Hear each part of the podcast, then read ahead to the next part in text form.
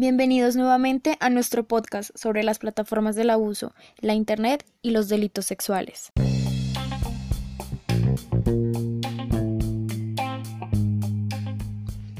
Para continuar con la información acerca de los delitos sexuales en el ciberespacio, pasamos ahora a una de las redes sociales más populares y renombradas del 2020, amada por muchos y odiada por otros, TikTok. Esta red social fue creada en el año 2016 por la empresa ByteDance perteneciente al chino Shang Yimin. TikTok significa sonido vibrante o Dujin en chino. Fue creado en apenas 200 días, un tiempo significativamente corto para lo que se demoraron en desarrollarse otras aplicaciones. El crecimiento de esta red social es sumamente alarmante, no solo para los demás desarrolladores de aplicaciones, sino también para las aplicaciones ya existentes. Desde que en el 2017 compró Musical.ly, una app similar a lo que es TikTok en este momento, por más de mil millones de dólares obtuvo más usuarios en su nueva aplicación, pues muchas de las cuentas que estaban en Musical.ly migraron a TikTok. Para el 2018 ya contaba con más de 80 millones de descargas en Estados Unidos y 800 millones de, en el resto del mundo. Se potencializaron los challenges de bailes, música, humor y animación ya en el 2019 tenían más de 500 millones de usuarios, más que Twitter y Snapchat juntos. La pandemia le cayó de perlas a las descargas de la aplicación, pues ahora tienen más de 2 mil millones de descargas y más de un billón de videos vistos al día. No más en Colombia cuentan con 917.200 descargas y más de 500.000 usuarios. Es la segunda aplicación más descargada después de WhatsApp y tiene más descargas al mes que el mismo Instagram. La aplicación crece día a día, al igual que sus posibles y notables peligros.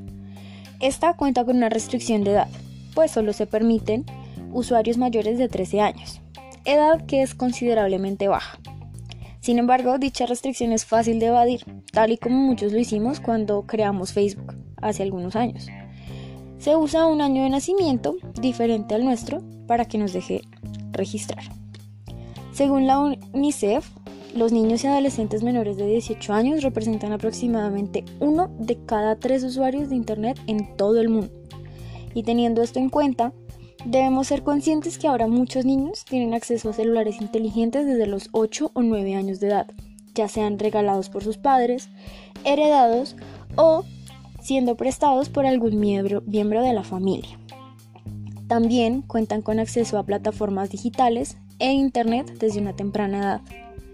Según la encuesta que hice del 2015, realizada por el Centro de Encuestas y Estudios Longitudinales de la Universidad Católica de Chile, se revela que un 11% de los niños y niñas de 5 años tienen celular funcionando y en uso, y el porcentaje incrementa con la edad, a 30% en los niños de 8 años, 50% a los niños de 10, a un 71% a los niños de 12 años y a un 90% a los niños de 15 años. La aplicación al tener tanta popularidad sembró la semillita de curiosidad en los niños que quedaron atrapados en la plataforma y los últimos bailes, retos e incluso videos de comedia que allí se encuentran. Esta misma curiosidad los llevó a replicarlos usando los hashtags con la ilusión de ser reconocidos como quienes publican dichos videos. Y es por esto que afirmamos que esta red social es miel de abejas para los pedófilos, pues allí encuentran todo tipo de contenido de niños para satisfacer su enfermedad y pueden hacerlo sin siquiera estar registrados en la red social.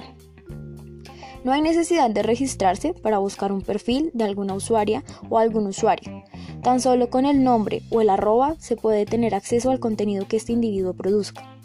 Esto dificulta el rastreo del alcance que tienen las cuentas o quienes pueden ver, descargar y resubir el contenido.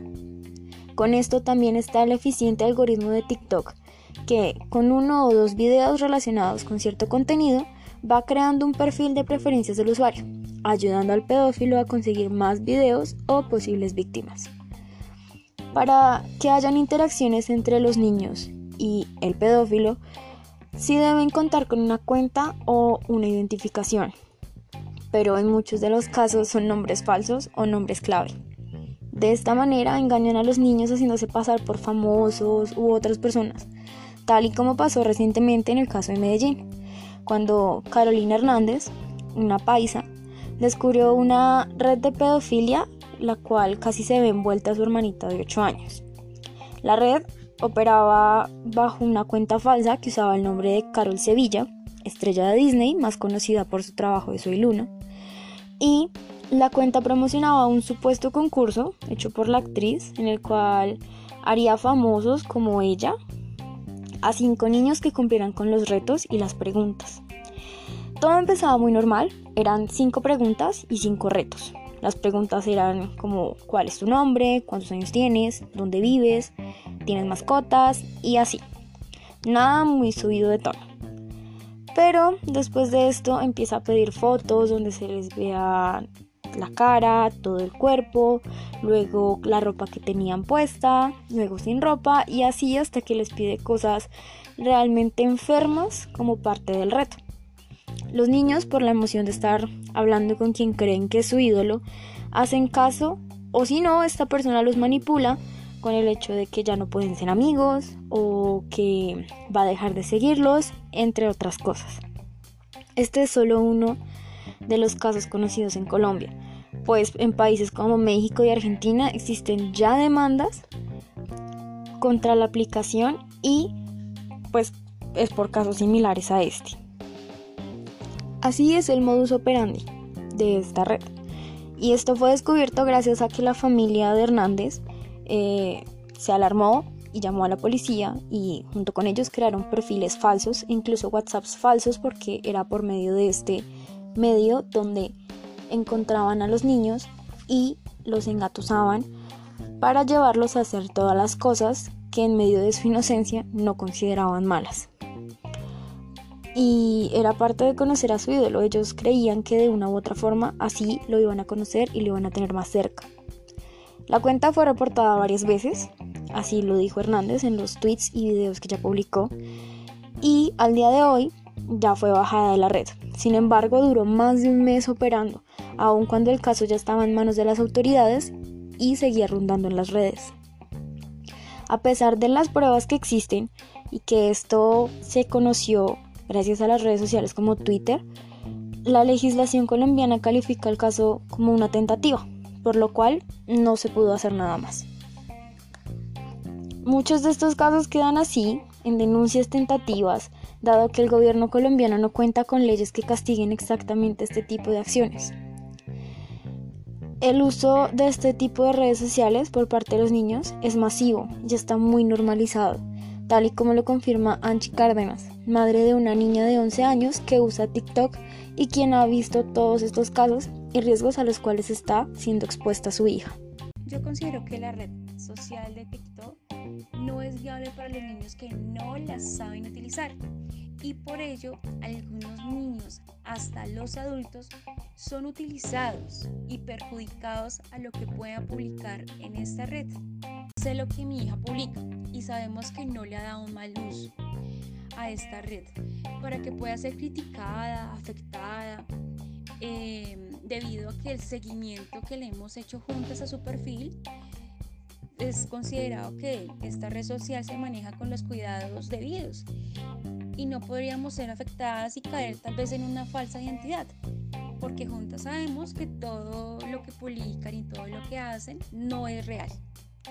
El hecho de tener como usuarios a los niños en esta plataforma conlleva a mucha exposición por parte de ellos, de su información, edad, gustos, ubicaciones, hasta incluso una vía de contacto. Por esto, la plataforma también fue multada en España con 5.7 millones de dólares por recopilar datos de niños. Esta es la sanción civil más elevada jamás impuesta por la Comisión Federal de Comercio. La falsificación de la edad de los usuarios, especialmente de los niños, es un problema grave, al igual que la permanencia de cuentas de pedófilos o redes de pedófilos, y estos dos en este momento están sin control por parte de la plataforma. Claramente, el control parental sobre la red social también es clave para prevenir todo este tipo de casos. Sin embargo, sin una restricción o leyes por parte del gobierno, van a seguir persistiendo este tipo de problemáticas, pues no se tiene un castigo o algo que proteja a los niños, aún de tentativas del peligro al que se exponen al estar en una red social como esta.